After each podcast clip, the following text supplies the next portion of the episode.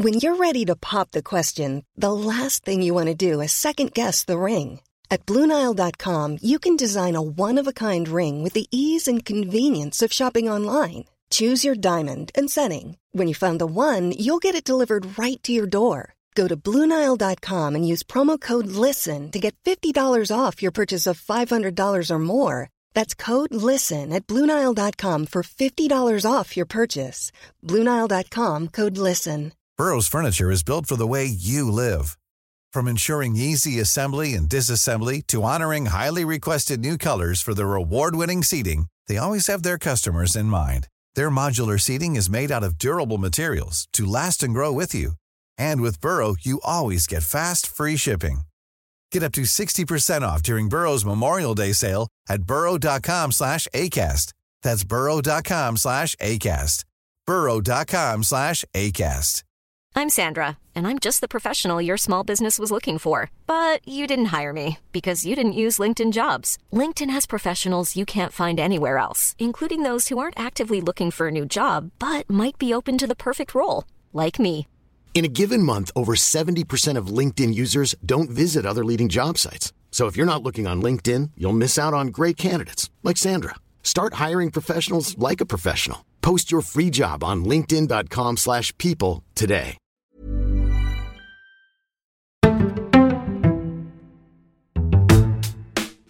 Hello and welcome to the Power Test, the political podcast that asks what Labour should do to win and change Britain for the better. I'm Ayesha Hazarika. And I'm Sam Freedman, and today we're discussing how Labour navigates the tricky politics of net zero. Shortly, we'll be joined by the Telegraph's environmental editor, Emma Gatten, and the economist and former Treasury advisor to Rishi Sunak, Tim Leunig, and a former environmental aide to US President Bill Clinton, Paul Bledsoe.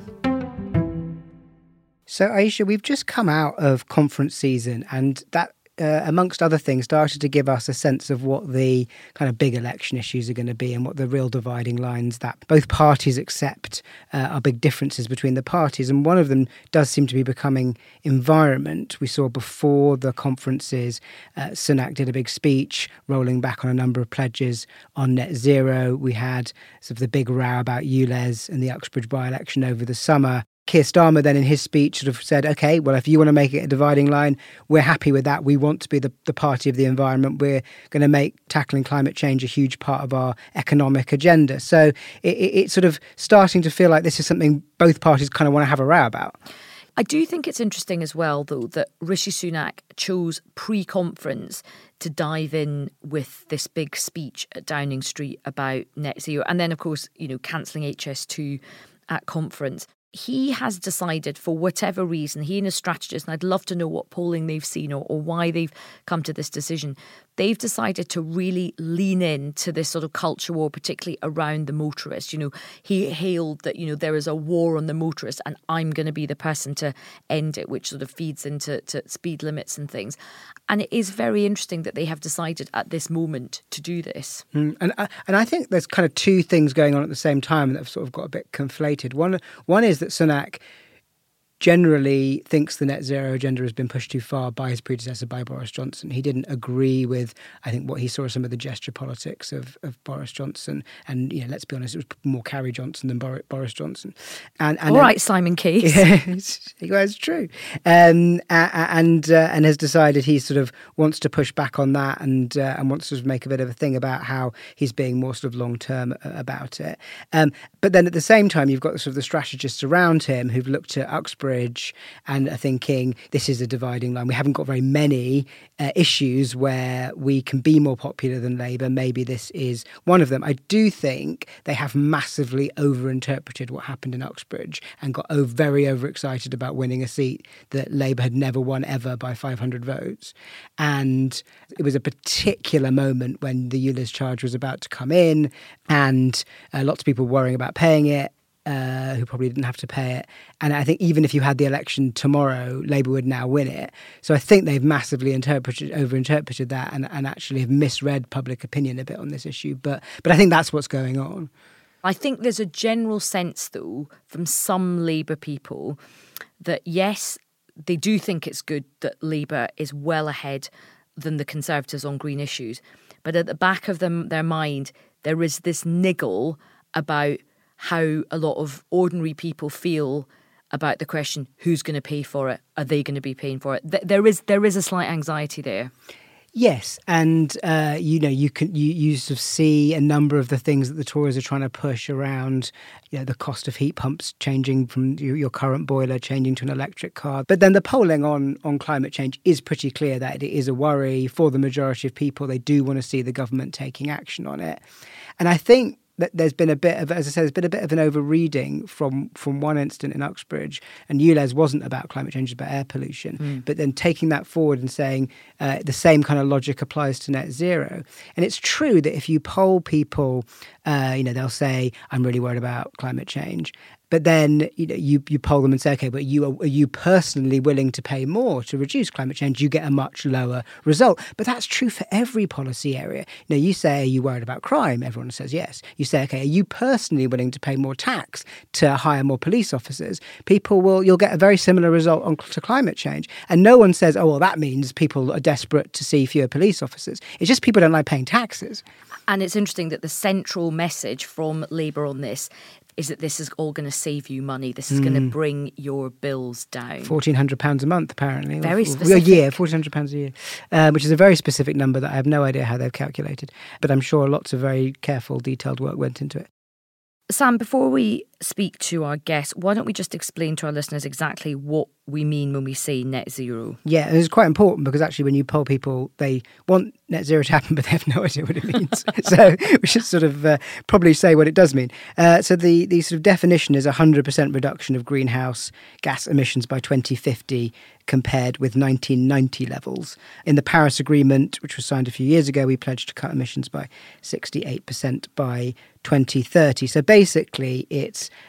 reducing our carbon dioxide emissions by a very large amount in not very long. Uh, and to do that requires that we stop burning a lot of fossil fuels, and both in the terms of how we generate electricity for our homes uh, and also the cars that we drive and so on. So we need to move towards most people using electric, well, everyone using an electric vehicle, and we need to move to a sort of fully electrified grid and, and an end to the use of fossil fuels and, and much higher use of renewables. So uh, and doing that is is expensive because at the moment, at least, it is for a lot of the time when the wind is not blowing very strong cheaper to burn gas than get uh, energy any other way. In fact, we don't have any other way of getting energy. So there's a lot of work to do to get us there. There are lots of estimates flying around.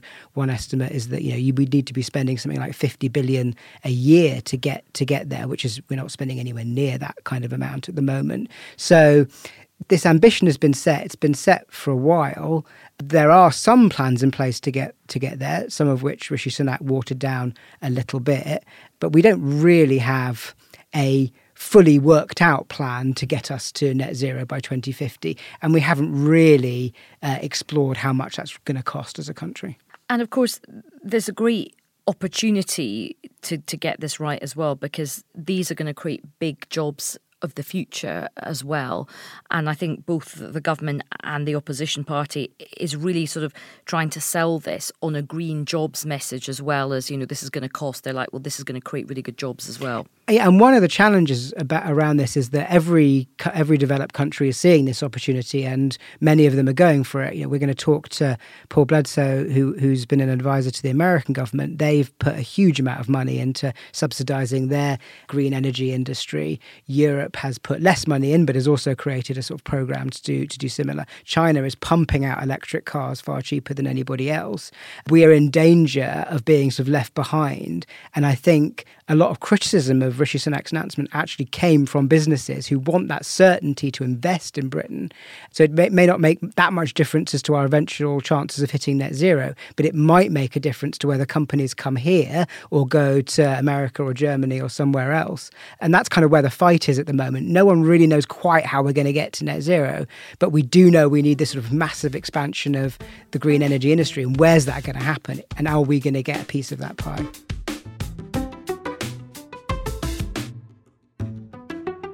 We start by asking what lessons the UK can learn from the US, where last year President Biden introduced the Inflation Reduction Act, which commits nearly $800 billion towards tackling climate change and energy transition.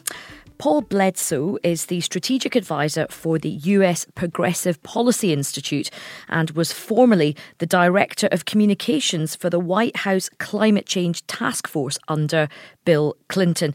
And I'm delighted that Paul joins us now down the line from America. Hello, Paul. Good morning. Paul, just to go back to, to your time when you were setting up this work with Bill Clinton, how receptive was Bill Clinton to environmental issues at that time? President Clinton recognized, along with Vice President Gore, that climate change was going to be one of the defining issues of our time. And therefore, they set up the White House Climate Change Task Force the first time there was a group solely devoted to climate change within the White House. And the president began a whole series of measures, including involving the National Security Council and negotiations at the Kyoto UN climate talks, where we did get uh, an agreement and really kickstarted U.S. climate action. And no president before him had done so. Taking it forward to where we are today, we've had in the States the Inflation Reduction Act, and President Biden has taken perhaps more interest than certainly his immediate predecessor in the issue.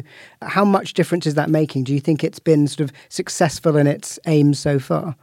Oh, a massive difference, night and day. And already we have seen $250 billion in private sector investments incentivized by tax breaks from the private sector in just one year.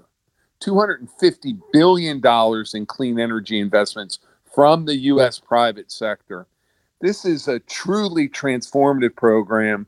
It incentivizes more than 40 clean energy technologies across transportation, home, business, the entire country. And the goal is to make the United States the clean energy leader in the world so it's an incredibly ambitious enterprise. The one thing I will say is there are concerns, as there are in the UK, that in the immediate term, the average consumers can be left behind, and uh, it complicates the politics of getting to the clean energy transition and to, to net zero goals. And on that theme, Paul, you have written about urging caution here in the United Kingdom when it comes to uh, particularly taxing working people. We, of course, have just had the introduction and the expansion of the ULEZ scheme in London. Just tell us a bit more about that. That's right. So, in the United States, emphasizing economic growth and job creation through clean energy incentives is far more politically popular than imposing carbon taxes. In fact, the Democrats for two decades attempted to impose carbon taxes, and under both Bill Clinton and Barack Obama, suffered huge, unprecedented losses in Congress trying to do so.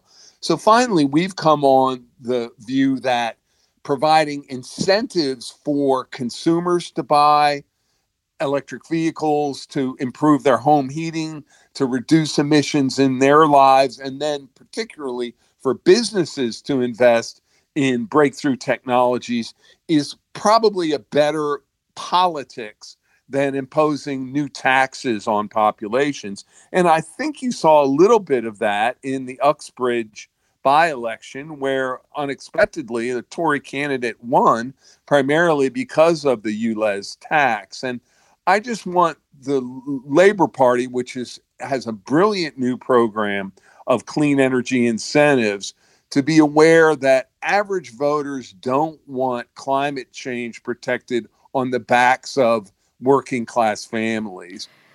And Paul, the whole issue about net zero policies, particularly after Uxbridge, has become very high on the political uh, agenda. It's become quite a wedge issue, and I think it will continue to be as we head towards the next general election. The Prime Minister, Rishi Sunak, has just pledged to roll back on some of the UK's environmental pledges.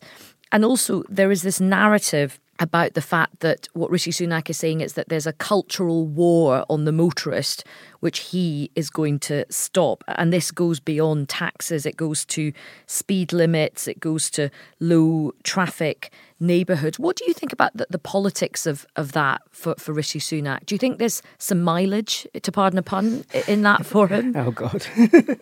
uh, no, I actually don't. I think that Sunak has completely misjudged the issue the British people, uh, I spend a lot of time in Britain. My, my wife is English and we have a home there. And the British people are as dedicated to, to climate protection as any in the world. And I think he's badly misjudged the politics here. That being said, I think that Labour has to be very smart about how they implement their clean energy transition investments. And what you've seen so far from Keir Starmer indicates that they are going to be very smart about this.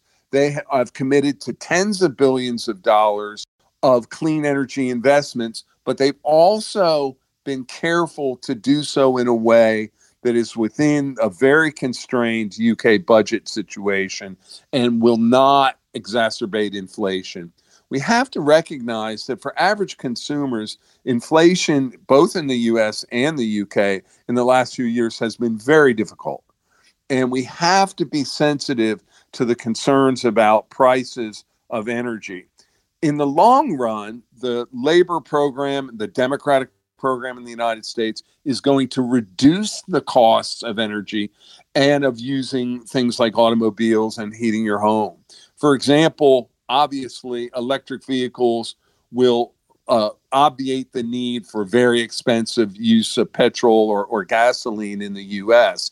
So in the in the medium to long run, we're going to really low con- lower consumer prices, but we have to pay attention to consumers in the near term so that we can be sure to expand the support for overall climate policies toward net zero. That's really what we're talking about. I wanted to ask a bit about the sort of global, how this affects the global picture, because I know you've been involved in some of the global agreements around cl- climate change. And Britain has been a kind of major player to date in a lot of those agreements. Do you think that the British government rowing back a bit, it becoming more of an electoral dividing line in the UK, is going to affect how other countries see what we're doing and how they sort of approach their own policies? Or are we sort of, am I overstating our importance as a country? No, it's thank you. It's it's a great crucial question. The truth of the matter is that, for example, China's annual emissions are now larger than every developed country in the world put together. The United States, all of Europe, all of Japan, Canada, Australia, all together, China is larger. We have got to figure out a way to help developing countries like China reduce their emissions, or we're not going to get a handle on this question. I actually think that Boris Johnson and the other Tory prime ministers have really not been taken very seriously on an international level, particularly because of their execution of Brexit. And I think that Labour has an opportunity, Ed Miliband and his colleagues have an opportunity to reestablish British leadership in international climate negotiations. And that is absolutely crucial because this is a global problem. And ultimately, I think we're probably headed towards some sort of trade regime that puts a price on imports from higher emitting countries. You see, the European Union has already has a, a carbon border adjustment mechanism that's going to kick in in about 2026. I've advocated a plan where the U.S. and the G7 together create an alliance for clean trade to prioritize clean trade and to tax higher emissions imports from China and other countries.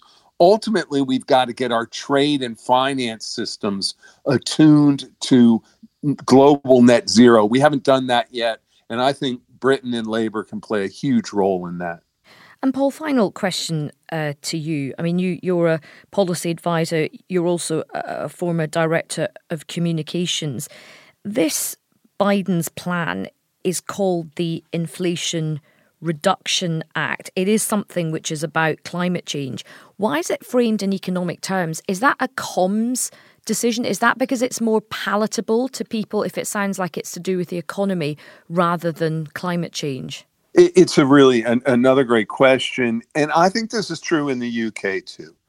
People want broad policies that recognize their economic circumstances and the strategic economic circumstances of their country as a whole. So, one of the reasons that Biden has framed the clean energy transition economic terms is because it makes more sense to average people. When you tell them we're going to grow the economy, we're going to increase jobs and reduce long term costs, they're more likely to support the program. But the other reason is more strategic for the whole economy, which is clean energy is the largest new sector in the world. It's going to be worth tens of trillions of dollars over the next few decades. The countries that take leadership roles in clean energy are going to lead the world's economy. The US is making large investments.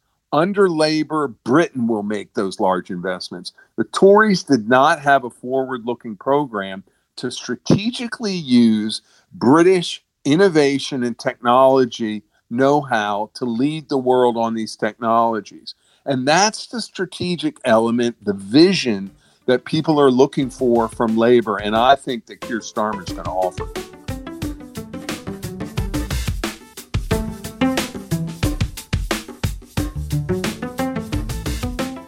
Listening to that with the Telegraph's environmental editor, Emma Gatten. Hello, Emma. Hello. And the Economist policy Substack writer and former Treasury advisor to Rishi Sunak, Tim Leunig. Hello, Tim. Hello. So you were just listening to Paul's comments. Uh, Emma, did you agree with Paul's sort of uh, assessment that uh, Sunak has made a political mistake by trying to turn uh, environment into a dividing line in the way he has? I think he's certainly made a political gamble, and I don't think we know yet which way it's it's going to go. And and the gamble I think is he framed it in this way that said net zero is going to cost households a lot of money and we need to prioritize those costs over making these changes to, to how we live and how our homes work, etc. And the gamble is whether or not people really feel that that is the case, whether they really are worried about the kind of impact on their household bills as a result of net zero it's not clear whether they do. I mean, if you look at kind of, there is polling that suggests that when people look at the cost of living and what they think is impacting that, net zero doesn't really come up. And obviously, Paul was talking about ULEZ, and we, we can't really, I don't think, compare um, net zero to ULEZ, and ULEZ is not a net zero policy. Mm. Um, it's it's about it's about air pollution. They're not really comparable. And the thing about ULEZ that was very specific about ULEZ is that it was immediate. Mm. Um, people knew exactly how much it was going to cost, and I think probably possibly a lot of people thought that they were going to be impacted that maybe yeah, it was, and it was just impacted. about to come in at that. Like, just about to come in. I mean, literally within weeks. The worst possible time. Within really. weeks of the election, and the same is not true about about most net zero policies. And actually, if you look at what Rishi Sunak has done, there's there's really only two things that he changed that actually have um, an immediate impact. Um, one is the off uh, grid boiler ban that was due to come in. That's new boilers in 2026. And the other is new energy efficiency standards for landlords. Uh, and so I don't know that most people are really worried about what impact net zero is going to have on, on their kind of monthly bills. Tim, you worked with uh, Sunak. You know him better than any of us, that's for sure. Do you think this is primarily a sort of attempt to create a political dividing line, or is this something that he sort of genuinely believes and has been sort of genuinely frustrated by as Chancellor to Boris Johnson when he was Prime Minister?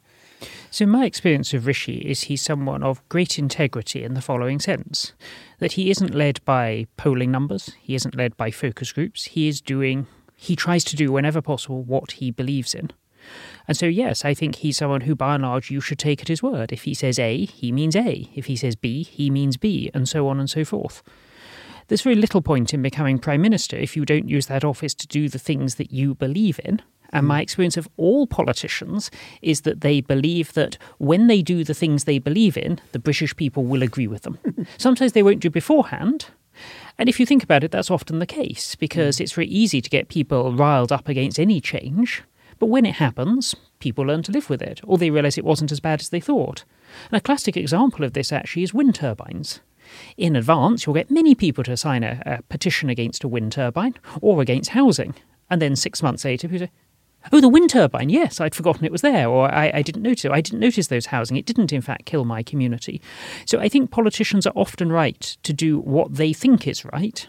And why does he think it's right? What's the sort of uh, underpinning oh. argument? I mean, I'm, I'm, I'm, not I was making you his spokesman, but uh, but I think that what what do you think would be the sort of argument for doing what he's done?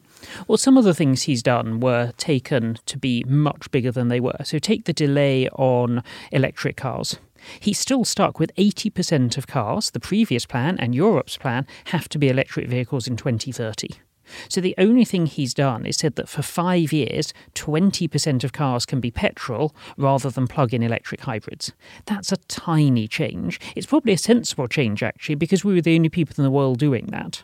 For what it's worth, by 2030, I think pretty much every car will be an electric car unless it's a specialist vehicle for which there is no electric substitute. So I think part of it is he's just looked at the evidence and decided some of what was done by his predecessors was gesture politics. And I think if we think back to the people who preceded him as Prime Minister, I don't think any of us would want to rule out the possibility that Boris Johnson had done something as a gesture, rather than because he'd thought it through, he'd examined the the proposal in detail and had a working plan. But what was interesting about when Rishi Sunak made his uh, kind of announcement uh, in in Downing Street was all quite dramatic, you know, calling everybody there. And you're right when you actually look at the the detail. There's not that much in it. Quite a lot of it was tonal more than than anything. Mm. And the, from a tonality point of view, there was this big thing, you know, I'm ending the, the war on motorists. There was also the the mythical I'm saving you from the meat tax and the, the meat pump and the seven bins of hell. W- what was going on there, Tim? Well, I have no idea. I wasn't working down the street at the time. I mean, you're asking me questions I literally don't know the answer Where do you think from a policy, where, where, do you think their minds, where do you think they were coming from? policy thing, I think the biggest contrast, as I say, I mean, let's put Liz Truss to one side because she wasn't Let's really just do there. that generally long enough to make a difference. But the re- the real difference between Rishi and Boris is Rishi's attention to detail. Nobody has ever accused Boris of attention to detail. and Rishi, everyone would accuse of that for better and for worse. And I think a chunk of what he was saying is I, I am more serious than my predecessors. If I promise you something, it will happen. Now, of course, he does have a different view on, on buses and, and uh, bikes than Boris. Boris was keen on both of them. Rishi doesn't show any enthusiasm, for, apart from his famous peloton, uh, for cycling or for buses. So there are some differences of priorities between him and his predecessor, as you would expect. But Emma, where do you think this sort of, particularly the, the weird thing about the seven bins and the I'm saving you for, because as Tim said, Rishi Sunak kind of prides himself on being quite a details man. You know, I'm I'm I'm not going to just you know do this kind of wild rhetoric. Where do you think he was coming from? And, and did you see any evidence of, of the meat tax and the seven bins? Uh, seven bins was real. I'm just gonna. You're a seven really? bins truther. seven bins. I mean, it was never. Um, it, it was never a set in stone policy, and it was never. You know, every house has to have seven bins, but it was a real thing that they were proposing to. We we all had. You know, everyone should split up their recycling, and it was something that the waste industry was was backing, and councils were seriously worried about it. And who was they? So this is a DEFRA policy. Right. It's already there are some parts of the country. I just want to clear this up. Some parts of the country where you already have five or six bins, right? And it's a local council thing, and it, it makes recycling easier. And and so having seven bins is not um, a great leap. Would every house have had to have seven bins? No, but it was a real policy. But the um, meat tax wasn't. Meat that tax really was made up. Meat tax really was a made up policy in the sense that the only nugget of truth of the meat tax was um, that the government had at some point committed to looking at expanding carbon taxes to agriculture, which um, by sort of definition becomes therefore a meat tax. And, and George Eustice, um, when he was Environment Secretary under Boris Johnson, was looking and, and quite keen on the idea of having carbon border taxes on agriculture, which means that you have to have carbon taxes on your own industry. So that's where meat tax comes from. So all of these things had sort of nuggets and kernels. Were any of them set in stone government policy? No.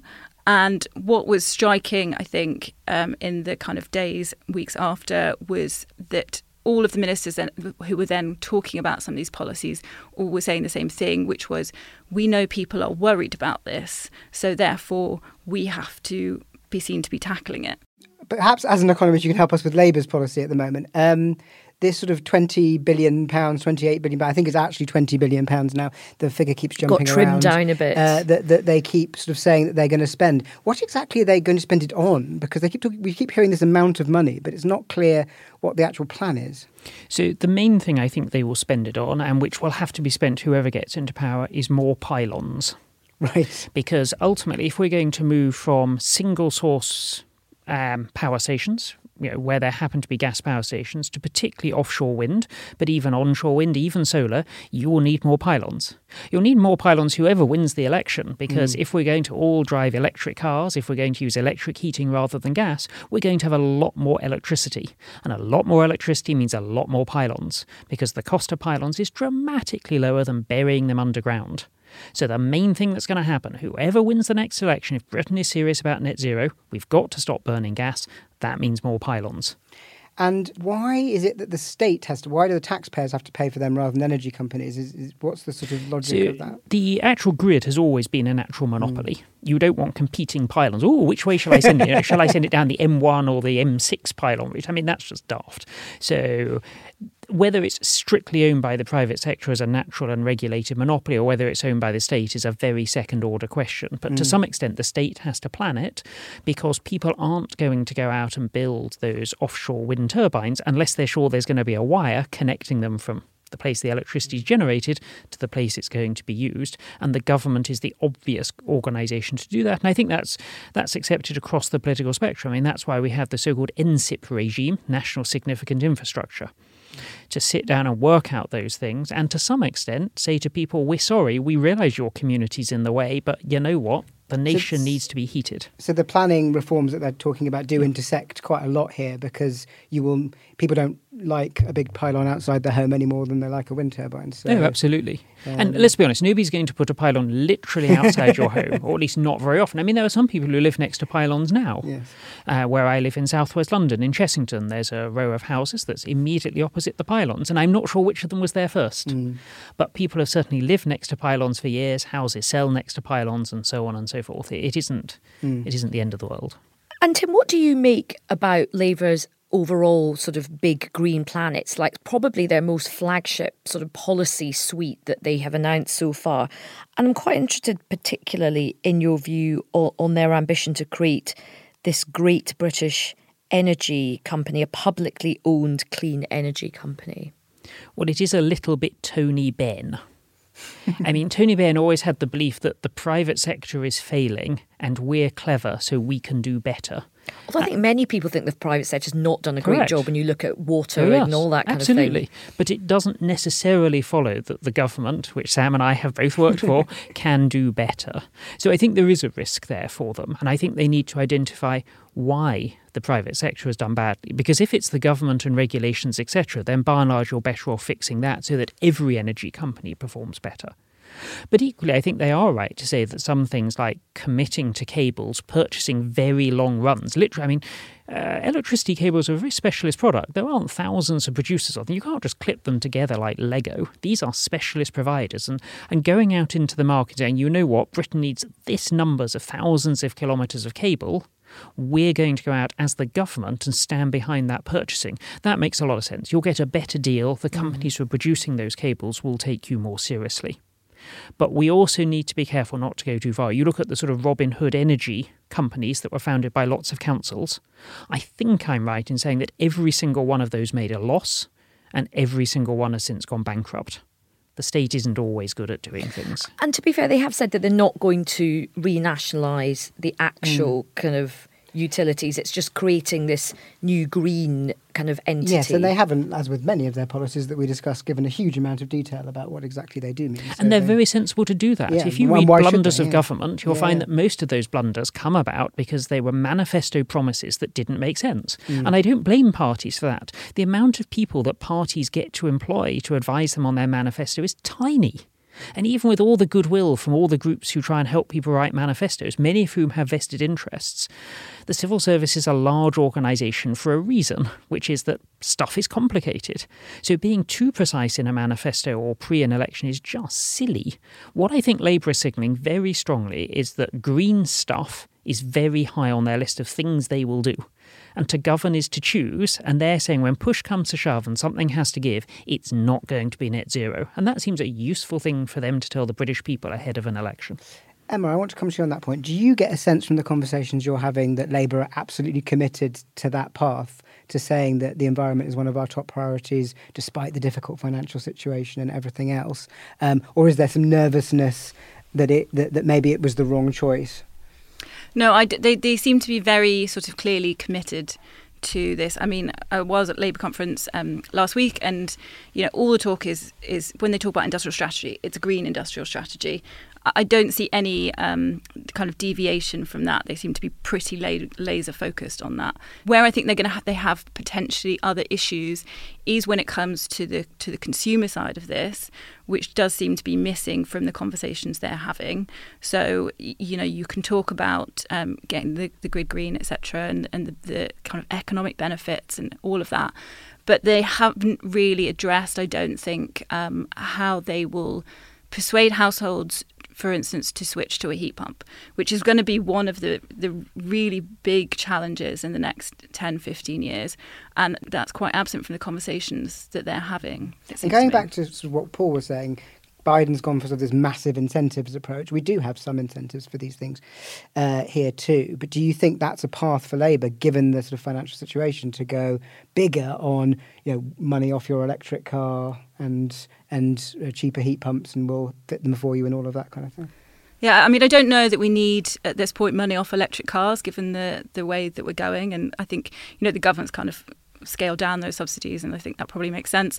But but the heat pumps, I mean, I don't necessarily, I don't I don't know that there's another direction to go in. I mean, if you look at the National Infrastructure Commission came out with a report today and they are saying you know we need to give um, free heat pumps to a third of all homes on the kind of lower socio-economic groups and and they need we need to give 7000 pounds of subsidies to every other household. And that that's massive um, and it's certainly huge compared to what the government is doing. But what they've done is look at take up uh, right now and say look without something major, we're just not going to get there. So it, it's going to be a question of do we want to get there? And, and if we are going to do it, then I think we do need some kind of investment. And it's a big hurdle at the moment.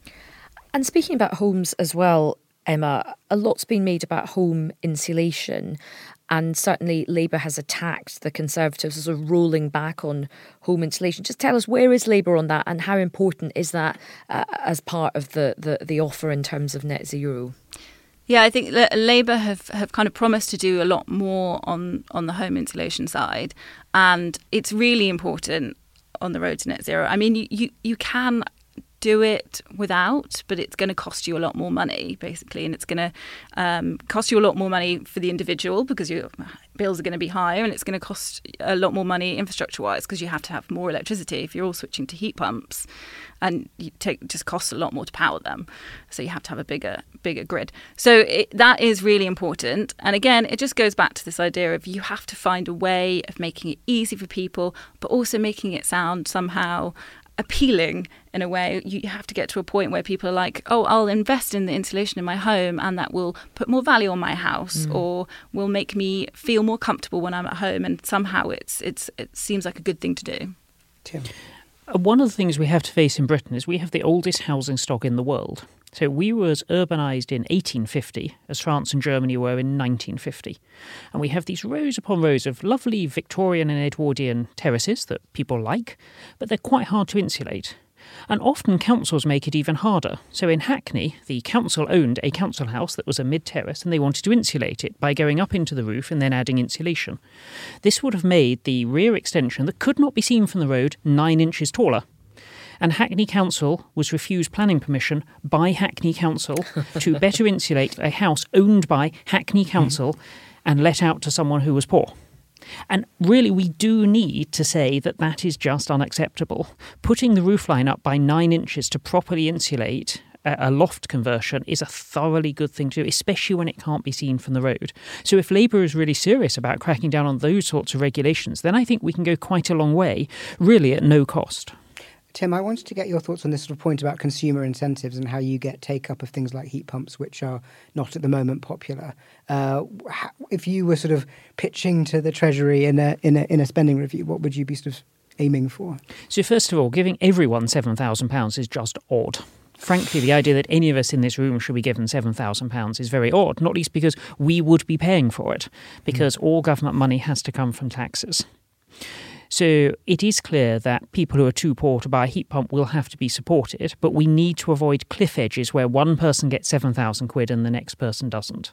In general, since we believe these things are cheaper to run in the long term, it would be better for a state owned company to pay for them, install them, and then charge people over the next 50 years. So, in the way we built council houses, the original council houses didn't lose money. The government paid it back over 50 years. So, I'm not wildly keen on giving out cash grants to people like that. The other thing we need to look at is collective provision. So every single person putting in their own heat pump is a pretty nutty idea, particularly in areas of flats and terrace housing. So there are various companies now that dig up the road and put in a ground source heat pump, and then you connect to it. And once they've put in the ground source heat pump, it's usually then cheaper to connect it than to run a gas boiler. And those sorts of collective solutions, which in general would appeal to a Labour Party, I think will be a big part of the mix. And how do you get that to happen? What's the sort of key to, to so one of the keys doing is just to give the companies who fit those things the right to dig up the road right. because at the moment it's very hard for them to dig up the road and install it once they can do that then i think particularly in areas of council housing moving council tenants away from gas to this system quite quickly would make the economics of this very good for the installer and given that it is cheaper than running a gas boiler but ultimately at some point the government will have to turn off the gas Mm. And as people move to heat pumps, running the gas pipe down my road, which has leaked for 20 years, they keep digging up the road to try and find the gas leak. They still haven't found it after 20 years. At some point, the gas board's going to come along and say, you know what, there's only five of you still using gas. We're not going to supply you. We're going to turn off the gas. And if you want to keep your gas boiler, you're going to have to install a Calor gas tank. And at that point, believe me, no one's going to do that because mm. Calor gas and oil are expensive. And Emma, just to pick up on on that, how do you sell that to the public as well, because that is when you move from everybody saying, you know, I'm completely on board with climate change, that sounds really good, to suddenly, hang on, what? That's like quite a lot of disruption to to my house, and it's probably going to cost me quite a lot of money. How does any party navigate that successfully? I don't know. um, I, I, generally, I mean, I, I, really don't know how you, um, you, you, you do need some kind of campaign to inspire people that they need to be doing their bit because there is no way round that it's going to be disruption in people's homes. It's going to be disruption in the street. However you do it, whether it's you know district heating systems, individual heat pumps, it's going to it's going to be disruptive, and it, it's potentially going to be expensive and messy and messy. And if everyone is doing it, then you you probably feel a bit more inclined to be part of something that everyone is doing. And just on in terms of what Tim said, I mean that's going to be the big danger, right, with the boiler thing, which is that you will have a sort of ULEZ thing if we get to the point where we are putting um, potentially more carbon taxes on gas, for instance, or making it more expensive to use gas, and then you'll have uh, a section of, of, the population that can't afford to switch, um, but are, are left using very expensive gas, and that's that's where the danger comes in. But it's it's a while off. Tim. So, one thing that will help people transform is actual global warming air conditioning is becoming rather desirable, and heat pumps are also air conditioning units. Whether you have them as radiators or whether you have them as moving air, I mean, imagine going into your house in summer and you touch the radiator, it's just nice and cool and it's knocking four or five degrees off the. Oh, I would love that. I'd you'd love that, right? I'd be sticking myself to it. As a menopausal woman, I'd just be like living stuck to the cold radiator thing. Well, I promise you, you don't have to be a menopausal woman to want it to be cool in the summer. And I think there'll be lots of people who say, hang on a moment, they visit their friend's house, their friend's got a heat pump and it's lovely and cool. And they say, why is it so cool? And they say, well, we've turned the radiators to minus. And they go, oh, wow, how does that work? And you go, well, we've got a heat pump, it, it just does it. And people go, oh, maybe I'll look in to get one of those. And yeah, it cost me a couple of thousand quid, but you know what? I'm going to sleep well at night all through the summer. So actually, I think more people are going to go for this more easily, notwithstanding some upfront costs and notwithstanding some disruption. I mean, I do think it is absolutely going to be a word of mouth thing. it's going to be like you know someone down the street who's had this, and they have someone that they trust. And then just to go back on the and the energy efficiency point, we, if we um, manage to do those things first, it's going to make that much easier because then you do okay, you do a little bit of your insulation the next time you renovate your kitchen, and then for when you think about having a heat pump installed in, in ten years' time, maybe it's much easier to do that, and you don't have to do everything all at mm. once. I'm just imagining a future Labour government and Ed Miliband running a sort of like campaign for heat pumps, like a sort of tell Sid sort of. kind of campaign. Although I don't know if that would, I don't know if that would necessarily work if the government says, "Oh, no, heat pumps are really, really good." I'm not good." sure how many of our listeners are old enough to get the Tell Sid reference. Uh, they will, trust me, they will. but also, Ed Miliband, uh, who has many merits, he's not the sort of person who we trust because we haven't been to his house. Mm. It's when you go to someone's house or when you go in someone's electric car and they say, "Oh, it's blissful. I never have to go to a petrol station." Mm. And there's just little things that make you realize, oh, yeah, you know what, going to a petrol station is a nuisance on electric vehicles, there is one more question I wanted to ask you, which is Brexit, because we have to mention Brexit in at least every episode. Um, the, uh, the, the there is a sort of negotiation going on at the moment between the EU and the UK on tariffs for electric vehicles, and if those fail, they're going to get much more expensive next year. Do you think there is any chance of that happening? So they don't necessarily become more expensive here next year because Britain wouldn't have to levy the same tariff on Europe that so they our cars would become more expensive. Our there. cars would be more expensive there, or specifically, cars that are produced half here and half there won't count as European for tariff purposes. Right. So it is possible that those negotiations could be very bad news for Nissan in Sunderland and the people who work there. And the same is true for the people who work in the Mini car plant in Oxford, which has not yet started producing electric cars, mm. and so on. But I don't, unless the British government decided to try and, you know, they've done it to us, so we'll do, they've shot themselves in the mm. foot, so we'll shoot ourselves in the foot as well. No point during the Brexit process has the government done anything like that. So, well, I'd be well, no, actually, on, on import duties, it really hasn't, right? We haven't put up all sorts of tests and tariffs on food mm. coming in, on Calais to Dover, not least because we mm. can't work out how to do it in an effective manner.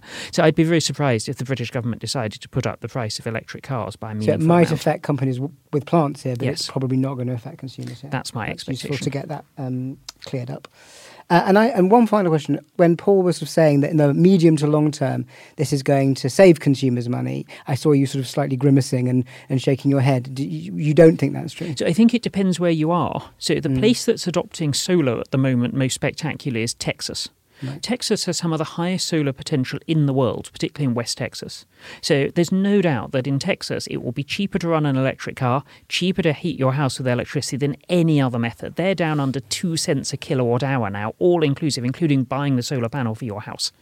I mean, you know, imagine electricity at a penny a kilowatt hour, right? I mean, it's just it's a quarter of a penny a mile to drive your car. Then, so for Texas, he is absolutely spot on. If we take the opposite extreme, which is Germany, I think they've got a real problem. They don't have great wind, they don't have great solar.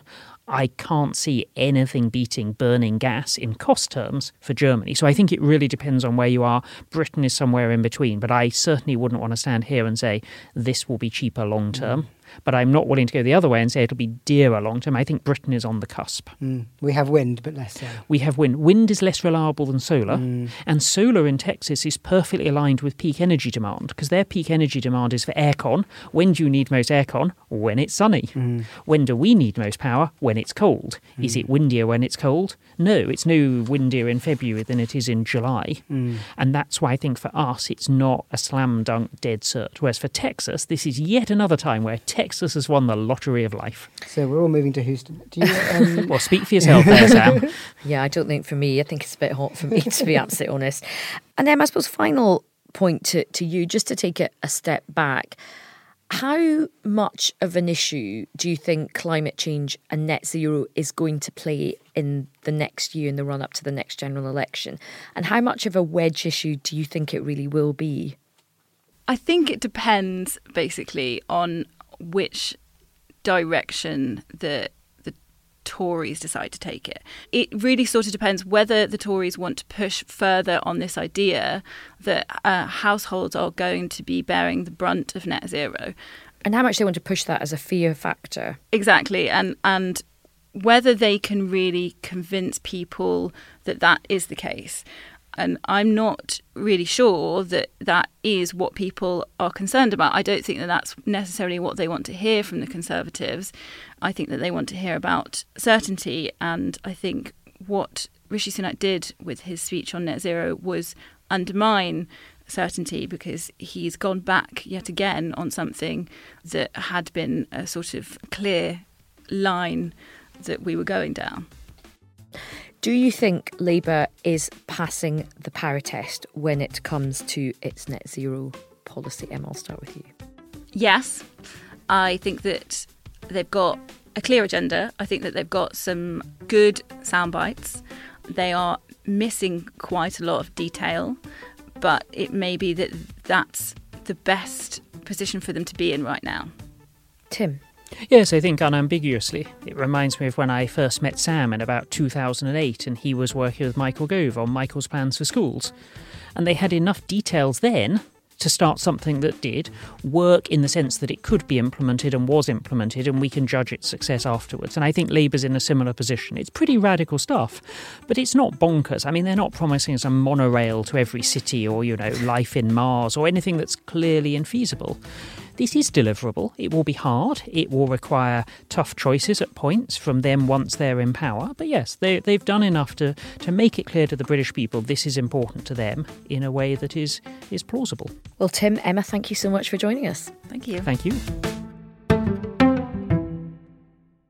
Well, as ever, a really interesting set of conversations. I mean, my big takeaway is that when you dig into this, there are actually practical details which become a lot more interesting. Who knew that home insulation could be so interesting? Who knew that heat pumps could be so interesting? We didn't discuss meat pumps, that's a whole different No, sort no. of thing.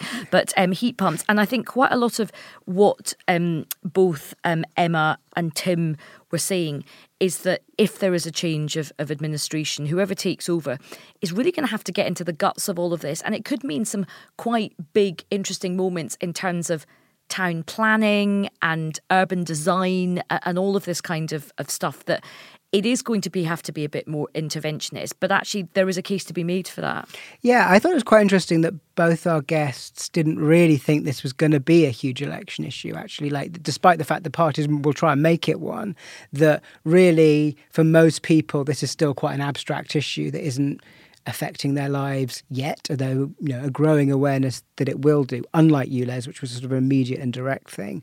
But what they are saying is that you know if Labour win, they're going to have this really sort of meaty challenge about how they achieve these very ambitious goals that they're setting out, and that will, as you say, require taking on the planning system, which they say they're going to do, investing a lot of money. And I'm not convinced that even 20 billion, which sounds like a very big sum, is going to be enough investment to do everything that Labour are promising and sell some quite tricky stuff to, to the public as it gets closer and as the consequences become more real. And it feels like they're kind of, at least at the moment, rhetorically willing to do that. But of course, once you're actually in government, once you're being assailed by a thousand different problems, it might become less of a priority or less of a, an area for focus, I guess would be the worry.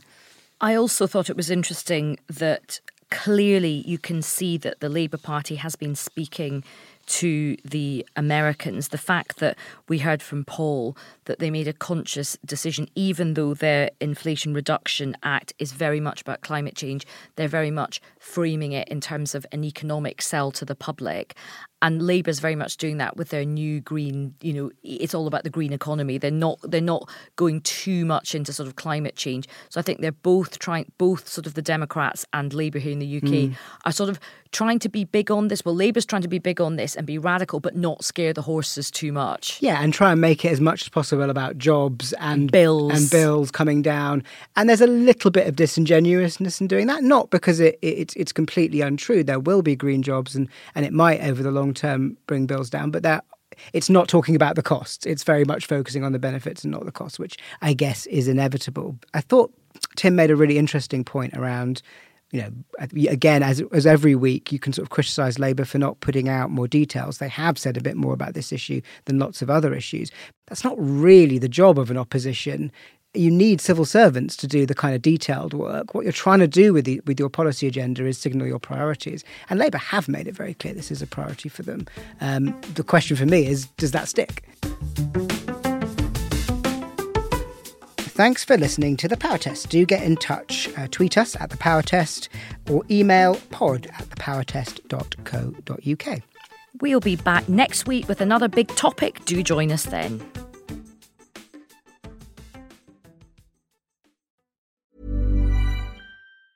Hey, it's Danny Pellegrino from Everything Iconic. Ready to upgrade your style game without blowing your budget? Check out Quince. They've got all the good stuff shirts and polos, activewear, and fine leather goods, all at 50 to 80% less than other high end brands. And the best part? They're all about safe, ethical, and responsible manufacturing.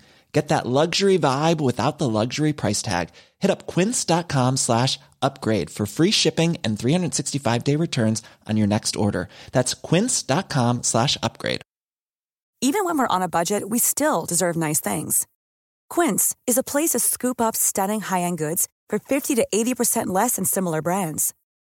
They have buttery soft cashmere sweaters starting at $50, luxurious Italian leather bags, and so much more. Plus, Quince only works with factories that use safe, ethical, and responsible manufacturing.